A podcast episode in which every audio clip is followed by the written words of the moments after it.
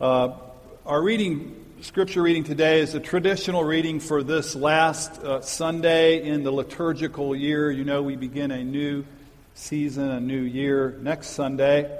Uh, after World War I, uh, leaders of churches uh, got together and decided that this last Sunday of the year needed a special designation to remind Christians all over the world that Jesus is Lord of all, as we just sung. And so they designated this Christ the King Sunday. Christ the King Sunday. And uh, over the years, some people have been a little uncomfortable uh, with this, uh, the idea of, of a king and the kind of an anachronistic idea. And so they, they changed it to the reign of Christ Sunday, which I think is particularly appropriate for today, uh, but it's R E I G N. Okay, get it? Okay, so anyway. Uh, it, but the idea is that we focus on the sovereign God who, uh, not, who, who rules above all political parties, all nations, all human rulers, even a league of nations. That God's intentions finally will be fulfilled in individual lives and in all the world. That the Creator is not as absent as may seem to be, and that the world is not as autonomous or out of control as it may seem to be. And so today we hear more from the apocalyptic passages of the Gospel of Matthew from chapter 24 and 25. And uh, the, the audience or the congregation that received this uh, reading, this gospel, was a church or churches that were under great distress. You know, they were converts from Judaism, and the temple had been destroyed by Rome. Uh, the, the insurrection against Rome had been disastrous. The armies had marched in. Uh, the, the, the people had to scatter. And then in the, in the synagogues that had sprouted up around the Middle East, uh, Christians were now being kicked out, were not welcome anymore. And so they were, they were like a, a ship that had lost all its mooring and was just out there. Uh, people at the bottom of the power structure in society in every possible way. I think about the Yazidis, those, those people on top of that mountain in Iraq that were just desperate and would have been completely wiped out if not for outside help.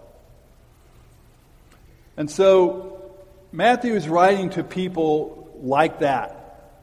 And as with all apocalyptic writing, or most anyway, the underlying message is a pastoral message. It's one of encouragement and uh, it, the idea is remain faithful in spite of the distress and trials that, are, that you are going through. Uh, don't let any of this cause you to waver in your confidence or in your love for God. That is the, the context, and we really need to keep it in mind as we hear the, the text this morning. It's from the 25th chapter when the Son of Man comes in glory and all the angels with him, he will sit on his throne in heavenly glory, and all the nations will be gathered around him, and he will separate people one from another as a, shep- as a shepherd separates sheep from goats. He will put the sheep on the right, the goats on the left. And then the king will say to those on his right, Come, for you are blessed of my Father. Take my inheritance, the kingdom prepared for you since the beginning of the world. For I was hungry, and you gave me something to eat. I was thirsty, and you gave me something to drink. I was a stranger, and you invited me into your home. I needed clothing, and you clothed me. I was sick, and you looked after me. I was in prison, and you came to visit me.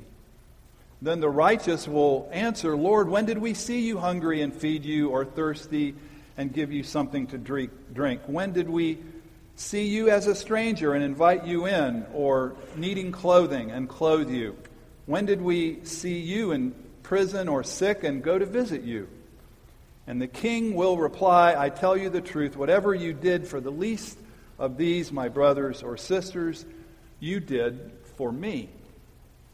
And then he will say to those on the left, Depart from me, for you are cursed into the eternal fire prepared for the devil and his angels. For I was hungry, and you gave me nothing to eat. I was thirsty, and you gave me nothing to drink. I was a stranger, and you didn't invite me in. I needed clothing, you didn't clothe me. I was sick and in prison, you didn't come to look after me. And they also will answer, Lord, when did we see you hungry or thirsty or a stranger or needing clothing or sick or in prison and fail to help you?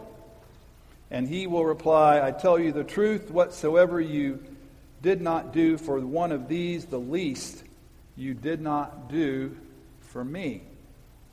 And then they will go away to eternal punishment, but the righteous to eternal life. This is the word of the Lord. Thanks be to God.